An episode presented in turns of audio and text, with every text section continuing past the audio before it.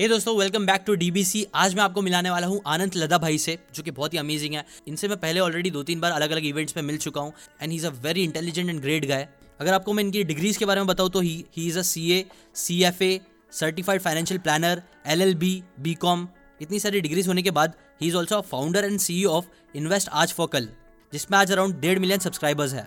इनके बारे में कई सारे न्यूज़ चैनल्स ने भी कवर किया है, जैसे E T now C N B C Awaaz Times of India Hindustan Times N D T V यहाँ पे इनके आर्टिकल्स और पर्सनल इंटरव्यूज़ भी आपको देखने मिलेंगे। वैसे तो इनका मिशन है फाइनेंशियल लिटरेसी सिखाना, लेकिन इतनी सारी डिग्रीज लेने के बाद इन्होंने कंटेंट क्रिएटर बनने का क्यों सोचा? कैसे वो कंटेंट की गेम में बहुत आगे बढ़ते जा रहे हैं, काफ़ी अच्छा कर रहे हैं? सो पैसा और कंटेंट क्रिएशन इन सारी चीज़ों के बारे में हम बात करने वाले हैं इस पॉडकास्ट में। Now let's start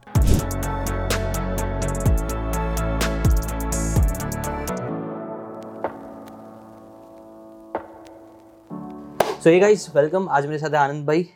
Welcome so thank you so much भाई आप इतने दूर से आए हो और सुबह सुबह आए हो means a lot to us भाई ना बहुत स्वीट है मैं सच बोल रहा हूँ ना मैं अपने काम के लिए आया हूँ भाई। अरे नहीं, नहीं। पॉडकास्ट लेना था। अभी रिसेंटली भाई संदीप महेश्वरी के शो में भी गए थे मेरा भी मतलब प्लान बनने वाला देखते हैं। बट भाई जाके कैसे लगा वो मज़ा? सर बहुत अच्छा है। वो ऑन कैमरा जितने प्यारे पर्सन है ना ऑफ़ कैमरा उससे भी सूदिंग पर्सनैलिटी है। क्लैरिटी ऑफ़ थॉट्स जो होता है ना कई बार बोला जाता है कि सर बहुत नॉर्मल बात बोलते हैं बट जिस समय कोई आदमी टूटा हुआ होता है ना उस समय नॉर्मल बात ही हिट करती है। अब मैं कॉम्प्लिकेटेड बात करूँगा तो लगेगा यार ये बड़ा डिफ़िकल्ट कर रहा है चीज़ों को।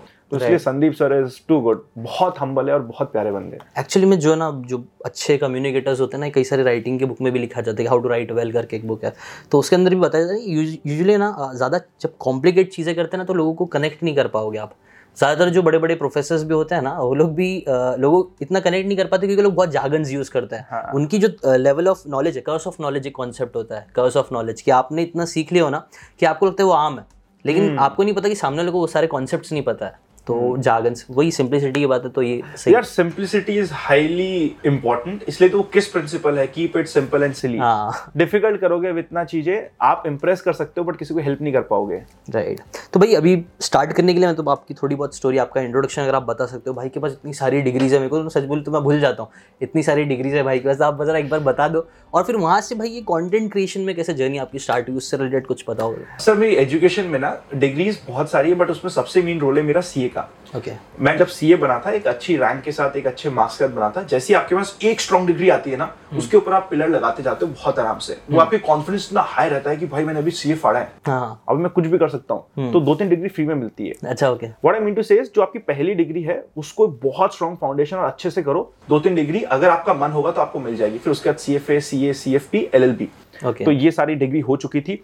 एजुकेशन के साथ साथ मार्केट में इंटरेस्ट मुझे बचपन से था बिकॉज़ मेरा फैमिली बैकग्राउंड वो था टचवुड कि मेरे दादाजी को स्टॉक मार्केट में इंटरेस्ट था वो खुद स्टॉक मार्केट ट्रेडर थे। 1980s के समय मन्नू मानक के समय से वो खुद काम कर रहे थे। अच्छा, फिर पापा ने ज्वाइन किया तो बचपन से मैंने कार्टून नेटवर्क की जगह सीएनबीसी या ऐसे टीवी चैनल देखे थे घर पे।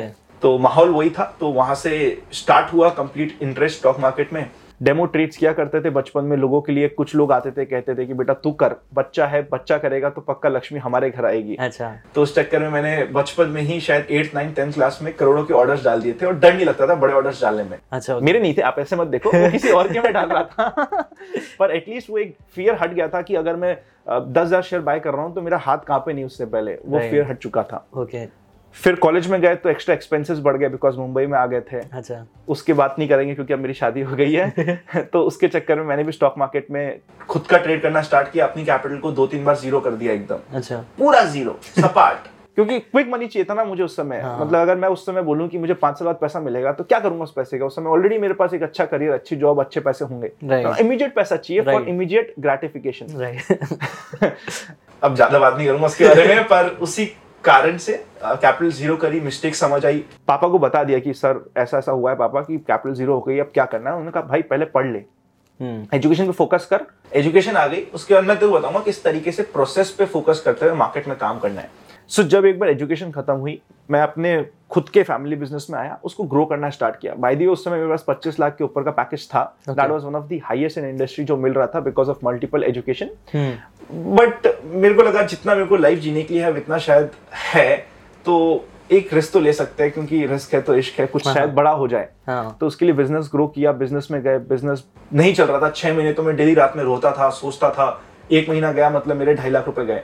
अगला महीना खत्म ढाई लाख और अपॉर्चुनिटी कॉस्ट यहाँ पे मैंने कोटा में आके खुद के बिज़नेस में कुछ भी नहीं किया। कौन सा बिज़नेस था हम लोग का म्यूचुअल फंड्स का बिज़नेस था म्यूचुअल फंड डिस्ट्रीब्यूशन का बिज़नेस था काम अच्छा चल रहा था बट मैं खुद की क्या वैल्यू एड कर पा रहा हूँ तीन लाख रुपए पर मंथ की वो एक बड़ा मेरे लिए क्वेश्चन मार्क हो रहा था because back of the mind चल रहा था कि अपॉर्चुनिटी कॉस्ट चल रही है मुंबई की। Okay. मुंबई होता था तीन लाख दूसरे महीने छह लाख। फिर नौ लाख फिर बारह लाख और बाप रे अभी तो ऐसा कुछ किया ही नहीं यहाँ पे। बट वो कहते हैं ना कि कुछ अच्छा मिलने से पहले भगवान टेस्ट करता है कि भाई तुम्हें डिजर्विंग हो नहीं हो। और जेब में गांधी हो या नहीं हो दिल में आंधी होनी चाहिए। अच्छा। तो उससे पहले वो पूरा टेस्टिंग पीरियड चल रहा था। इवेंचुअली छह से आठ महीने के बाद मुझे ब्रेक मिला। एक कंपनी थी कोटा की बहुत बड़ी जो बंद हो गई थी। हर एक एम्प्लॉयज़ को करोड़ रुपए मिले थे सारे पीएफ वगैरह सारे।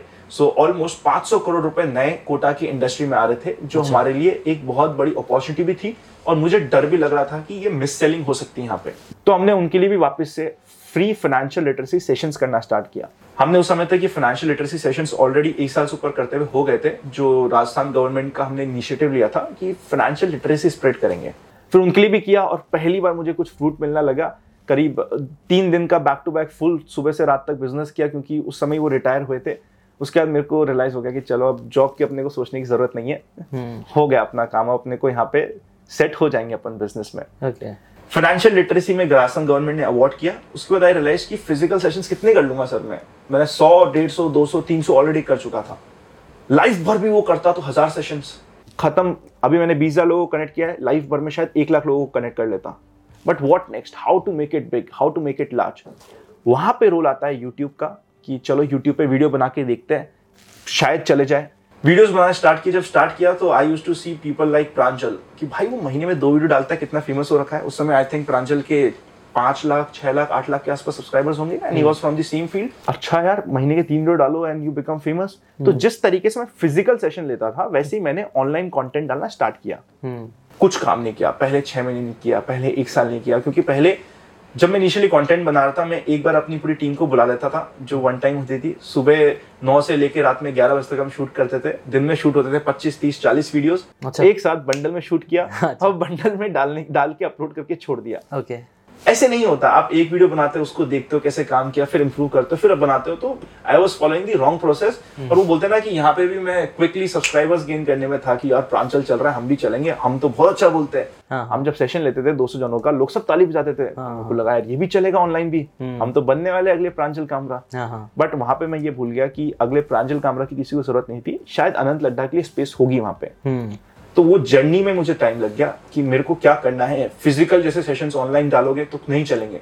फ़िज़िकल में यू इंटरेक्ट विद पीपल आप बात कर रहे हो उनसे रिस्पॉन्स आ रहा है फिर माहौल जमा रहे हो फिर एक स्टोरी जमा रहे हो। ऑनलाइन में तो टाइम ही नहीं उसके पास। Right right. उसके पीछे से बीवी नाराज़ हो रही है कि अरे तू क्या देख रहा है चल तू काम करे या तो ऑफ़िस जा वो खुद लेट हो रहा है वो खुद कहीं रस्ते में देख रहा है। Right right. तो उस जर्नी को सीखने में थोड़ा टाइम लगा। पहले हज़ार सब्सक्राइबर्स एक एयर ऑफ़ एलिगेंस नाम की एक कॉन्क्लेव हुई थी कोटा में अच्छा। जहाँ पे सारे फ़ैशन के ब्रांड्स आए थे सब लोग शॉपिंग करने आ रहे थे। सुबह से रात तक मैं वहाँ जाता था सबको बोलता था एक अच्छा चैनल आया सर आपको सब्सक्राइब कराता हूँ। बहुत मज़ा आएगा उस चैनल में आपकी लाइफ बदल जाएगी। और मैं और मेरी पूरी टीम यही कर रही थी। हाँ। और वो मेरा चैनल सब्सक्राइब कर रहे थे ऑब्वियसली और वहाँ से सब्सक्राइबर्स इनिशियली गेन हुए पर वो काम के नहीं होते। जो नेचुरली ग्रो होकर आपके पास ऑडियंस आते हैं, वो काम की होती है। तो इस तरीके से धीरे धीरे डिजिटल वर्ल्ड में एंट्री हुई भाई की स्टोरी में ऐसे बहुत सारे लेसन है जो मेरे हिसाब से सीखने लायक है कि हम लोग है ना, कई बार है ना, वो क्विक रिजल्ट्स के पीछे बहुत जाते हैं। कॉन्टेंट क्रिएशन का जो गेम है ना, उसमें भी हमें लगता है कि यार मैं, मेरे साथ भी ऐसा होता है। कई बार ऐसा लगता है कि एक साथ इतना सारा शूट करता हूँ, फटाफट डालते रहूँगा, फिर मतलब बहुत पहले ही हम लोग ना चीज़ों को ना बहुत आप बोल सकते हो प्रोसेस बनाने की कोशिश करते हैं बहुत सिस्टमेटिक करके ऐसा कुछ एक क्विक वे फाइंड आउट करने की कोशिश करते हैं बट कंटेंट के गेम में तो मुझे लगता है स्टार्टिंग में थोड़ा पेशेंस होना ज़रूरी है। अगर आपके अंदर जैसे आप एक्शंस बहुत फास्ट फास्ट लेते हो ना तो ऐसे इंसान के लिए मेरे सबसे पहले थोड़ा गेम और समझना कि कैसे चलते हैं वीडियो क्वालिटी पे फोकस करना ज़्यादा बेटर है क्योंकि क्वांटिटी का तो आपको समझ में आ गया गेम वो एक टाइम बात करोगे तो अच्छा है। सर आप सही कह रहे हो और किसी को कॉपी नहीं करना चाहिए सर सपोज़ मैं सोचूं आज के दिन की मैं अगला सीकन बन जाऊँगा तो वो ऑलरेडी सीकन है ना सर ओरिजिनल को सुनेंगे ना सर आपको भी सुनेंगे। राइट आपको उसमें अपना तड़का लगाना पड़ेगा अपनी एक्सपर्टीज को डालना पड़ेगा कुछ ऐसा डालना पड़ेगा जो अभी तक लोगों को नहीं मिल रहा। नहीं मिला नॉवल्टी हाँ एक। नयापन वो पर्पल गाँव का स्ट्रेटेजी है ना? हाँ सर। गाँव से अगर आप जा रहे हो अगर आपको व्हाइट भैंस काली भैंस ब्राउन भैंस दिखती है तो अटेंशन ग्रैब नहीं होगा। लेकिन अगर आपको एक पर्पल काव दिख जाएगी तो अपन डायरेक्टली उसको देख अरे ये क्या है? पिंक काव दिख जाएगी तो आपको उस पर अटेंशन जाएगा। सिमिलरली स्टार्टिंग में एक नॉवेल्टी का जो होता है ना नयापन वो बहुत ज़रूरी होता है। वही लोगों को कनेक्ट भी करता है। और वही उस तरह से आपका पर्सनल ब्रांड भी बनता है। तो, तो आपका भी तो ऐसे ही बना। मतलब सीकन और समथिंग की एक बुक की समरी आपको दे रहा है। बहुत सिंपल कंसेप्ट था बट आपने सबसे पहले उसको पिक किया और उसको अपने तरीके से प्रेजेंट किया। बहुत, बहुत अच्छा एनिमेशन करा बहुत हाँ. प्यारी सी आवाज़ बहुत सूदिंग आवाज़। तो सबको अच्छा लग गया। अब अगला सीकन बहुत सारे आ गए हैं बहुत सारे लोग हैं जो सीकन बनने की कोशिश कर रहे हैं। बट फिर उसके लिए सब ओरिजिनल के पास जाएँगे ना सर। डुप्लीकेट कॉपी तो एक आध बार यूज़ कर ली।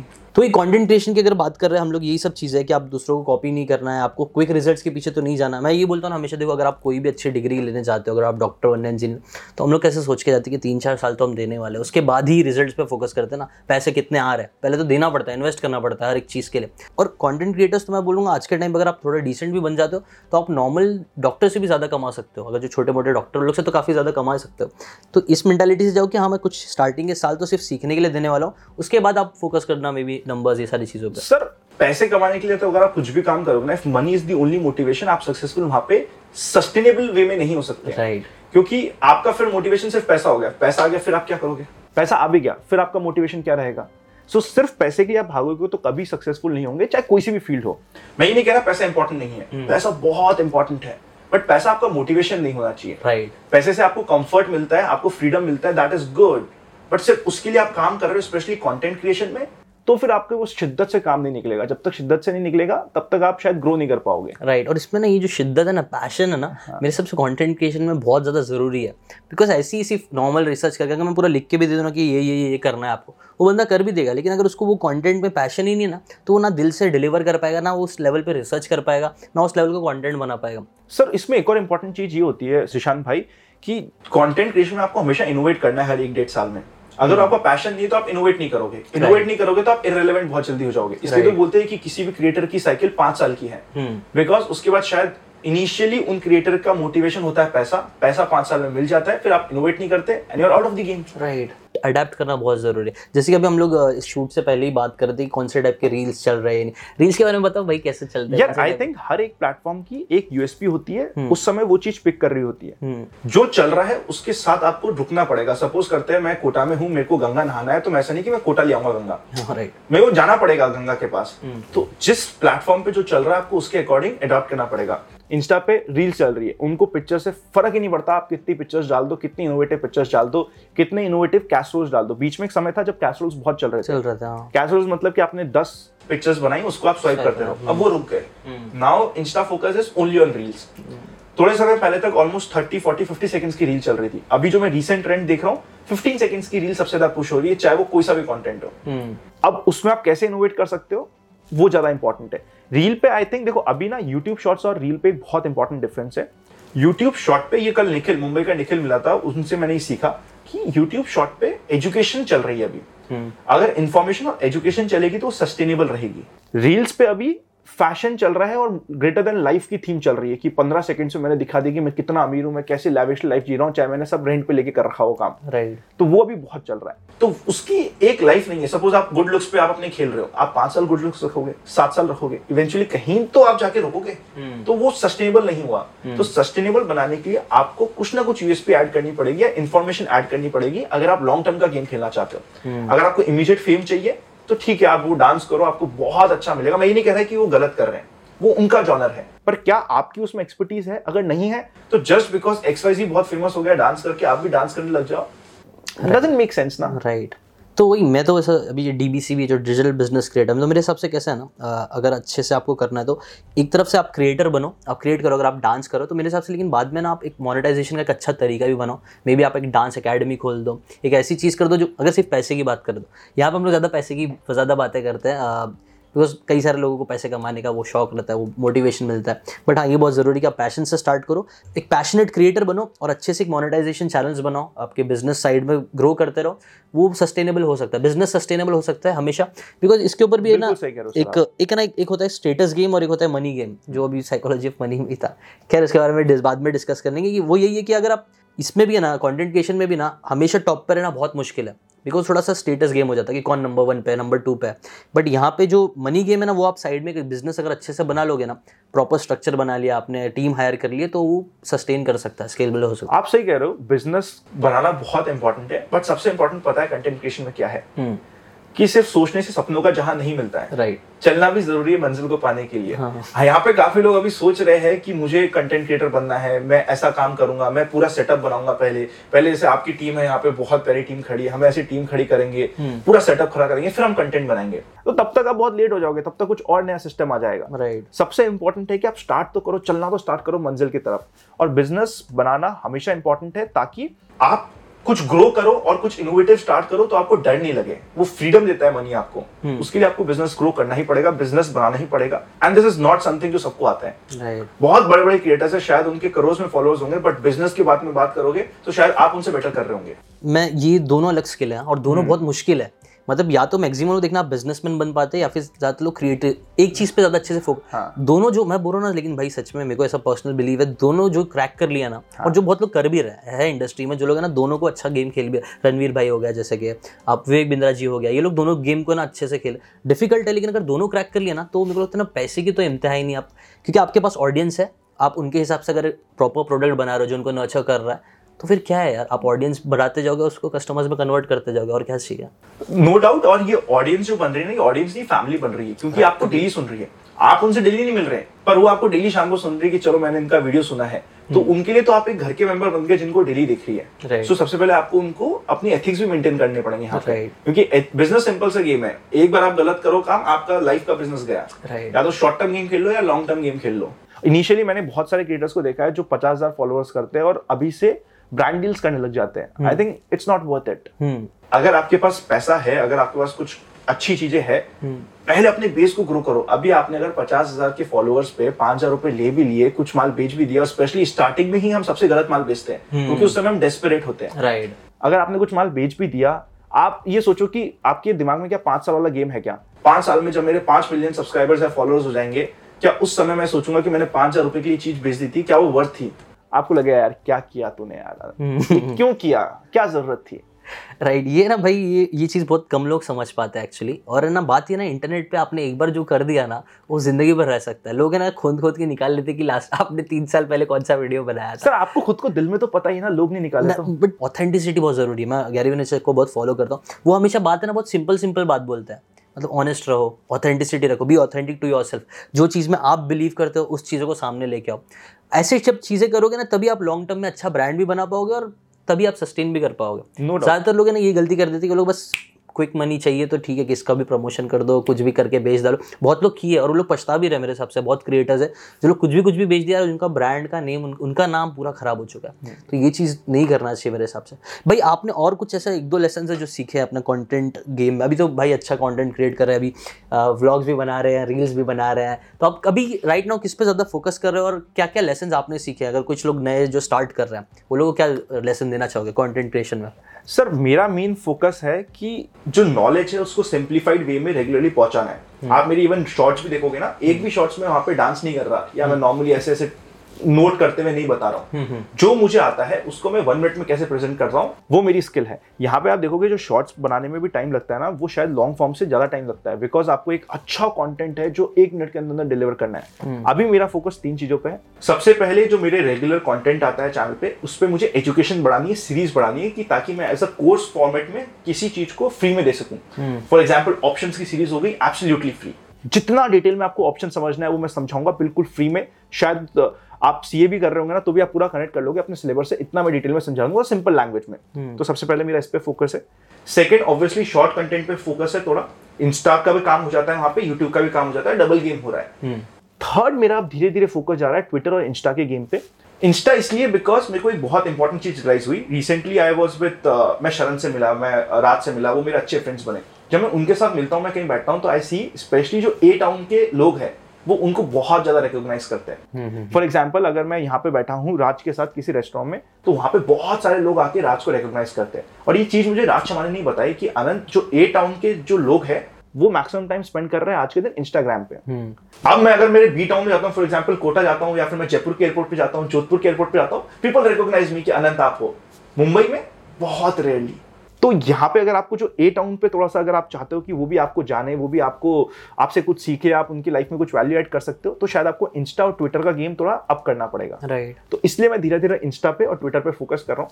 ट्विटर पे बात करें तो ट्विटर का गेम वापस से चेंज हो रहा है। जैसे फॉर एग्ज़ाम्पल अभी तक थ्रेड चल रहे थे अब थ्रेड रुक गए हैं अब एक लाइनर मतलब आपको ट्वेंटी वर्ड्स में अपनी चीज़ पहुंचानी है। और वो इम्पैक्टफुल होनी चाहिए। वो वापस से वहाँ पे ट्रेंड पकड़ रहा है। सो okay. so, उस तरीके से आपको हमेशा हर एक प्लेटफॉर्म के हिसाब से चेंज करना पड़ेगा। अब ये मुझे कैसे पता? मुझे भी नहीं पता। I talk to people like you वो मुझे बताते हैं वो मैं यहाँ पे आके बता रहा हूँ। सो so, आपके उसके लिए आपके पास नेटवर्क होना चाहिए। Your network is your network सारी चीज़ मुझे नहीं पता हो सकती कि ट्विटर पे क्या चल रहा है लिंक्डइन पे क्या चल रहा है यूट्यूब पे कैसे फोकस करे। और ये मेरी एक्सपर्टीज भी नहीं है। मुझे सिर्फ़ स्टॉक मार्केट समझ आता है। सो हाँ। शायद कुछ ऐसे दोस्त हैं जो मुझे गाइड कर देते हैं या जो मेरे वेल विशर्स है जो हेल्प कर देते हैं।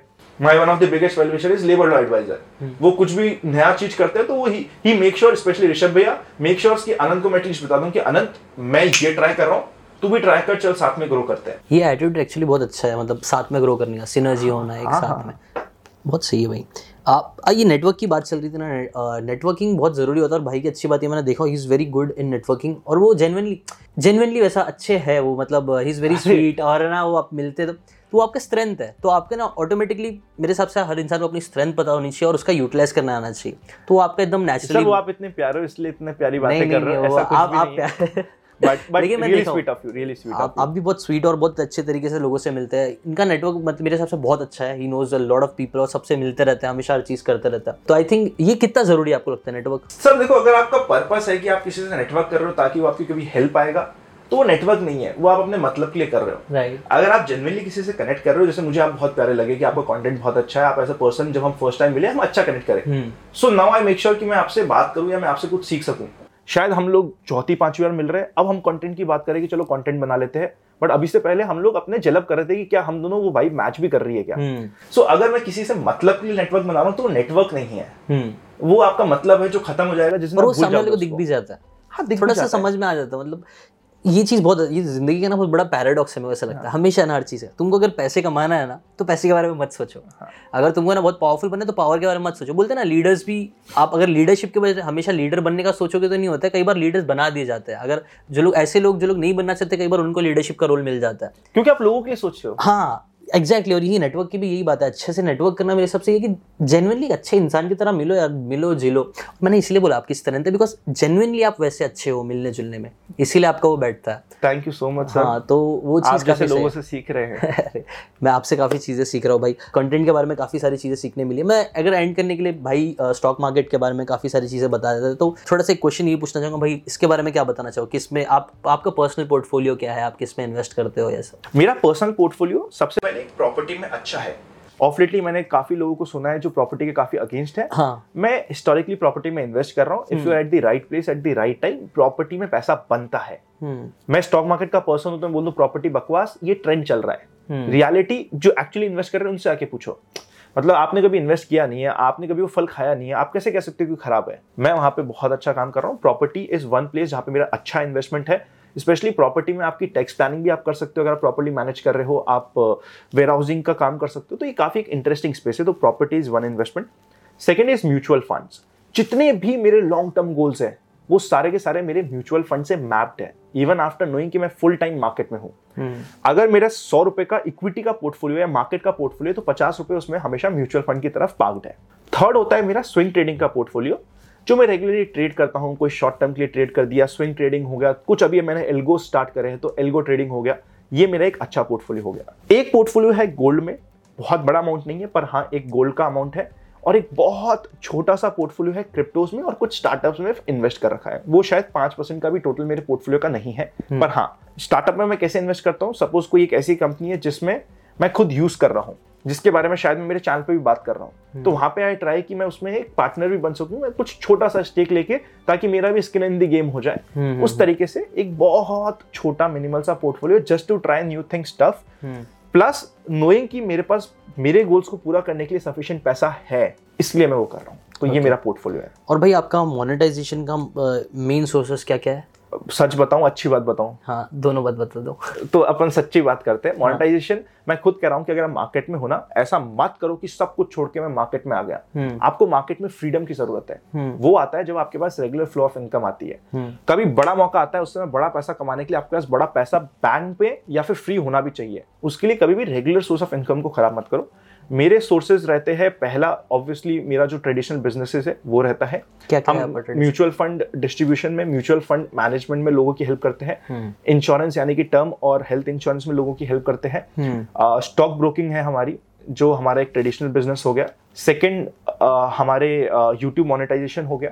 यूट्यूब जो गूगल पे करता है वो अच्छा पे करता है। एक मिसकनसेप्शन बना रखा है कि यूट्यूब पे नहीं करता और मैं सबको दिखाऊँ कि पे नहीं करता। हाँ. अच्छा पे होता है। ये जस्ट बिकॉज़ आप लोग नहीं आ जाओ कंपटीशन नहीं बढ़ जाए बोला जाता है यूट्यूब पे नहीं करता अच्छा पे करता एडसेंस की बात करो हाँ। एडसेंस बट इसमें भी जो इन्वेस्टमेंट और ये नीच उसमें ज़्यादा सी होता है ना।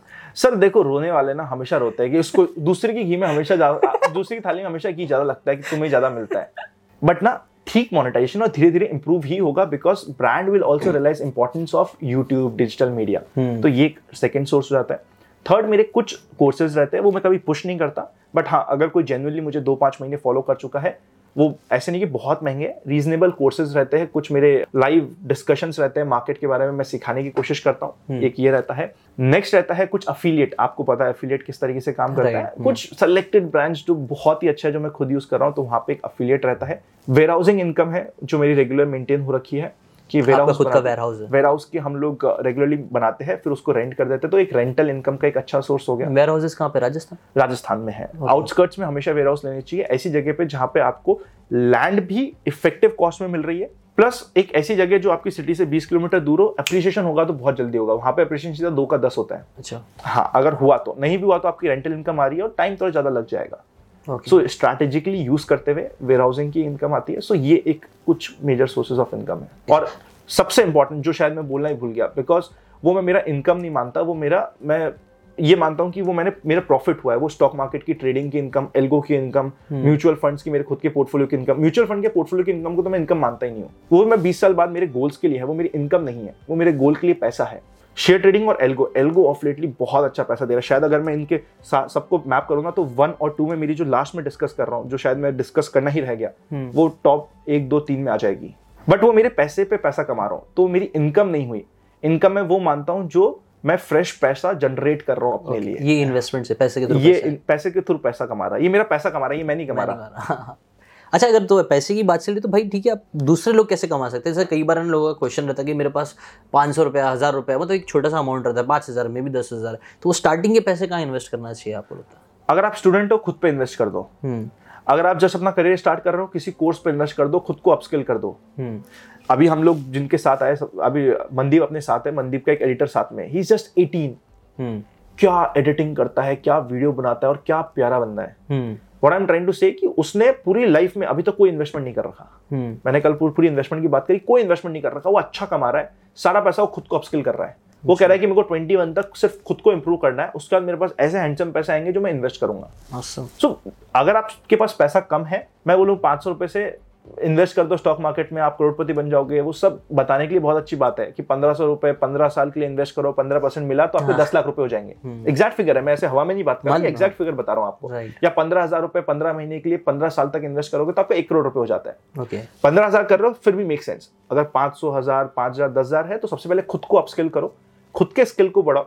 उसके बाद उस स्किल के बाद जो पैसा आता है जो एक साइजेबल पैसा होगा उसको इन्वेस्टमेंट करना स्टार्ट करो। ठीक है अगर मेरे को तो ज़्यादा स्टॉक मार्केट से रिलेटेड बातें नहीं करना चाहिए। उनके लिए तो पूरा चैनल है। भाई का पूरा चैनल आप जाके चेकआउट कर सकते हो। सारी स्टॉक से रिलेटेड जो भी अच्छे से डिटेल में बातें हम हमारे नीचे से रिलेटेड जो बातें थी मैंने काफ़ी सारी चीज़ें कर डाला है। कुछ एंड मैसेज आप देना चाहोगे भाई कि लोगों को क्या करना चाहिए? अगर क्रिएटर बनना है पैसे से रिलेटेड कुछ एक एंड मैसेज देना चाहोगे? और भाई की एक बुक भी है आप चेकआउट करो उसकी लिंक मैं नीचे डिस्क्रिप्शन में डाल दूँगा। आप बताओ सर बुक का आप कब ऑडियो समरी बनाओगे? आप बनाना है। मैं मैं चाहता हूँ कि आनंद भाई आए हम साथ में कोलैब करके वो बुक बात करना ही था मुझे। अच्छा। कि मैं चाहता हूँ कि भाई आप आपने वो बुक लिखी आप बेस्ट तरीके से उसकी समरी भी बना सकते हो। क्योंकि आपकी क्रिएशन है। वो तो कई बार ऐसा होता है मेरे साथ भी होता है कि ऑथर ने एक पर्सपेक्टिव से लिखा होता है कुछ चीज़ें बट मैं एज अ रीडर है ना उसको थोड़ा अलग पर्सपेक्टिव से समझ लिया। लेकिन हमें आपका पर्सपेक्टिव सुनना है सर ठीक है। हम तो आपके फ़ैन हैं हमें आपका पर्सपेक्टिव सुनना है। वो भी होगा वो भी होगा बट मैं चाहता हूँ कि आप साथ में भी आए हम कोलैब करके ना अपन अगर एक कर सकते हैं अपन तो सीकेंड पे वाला समरी भी डालेंगे।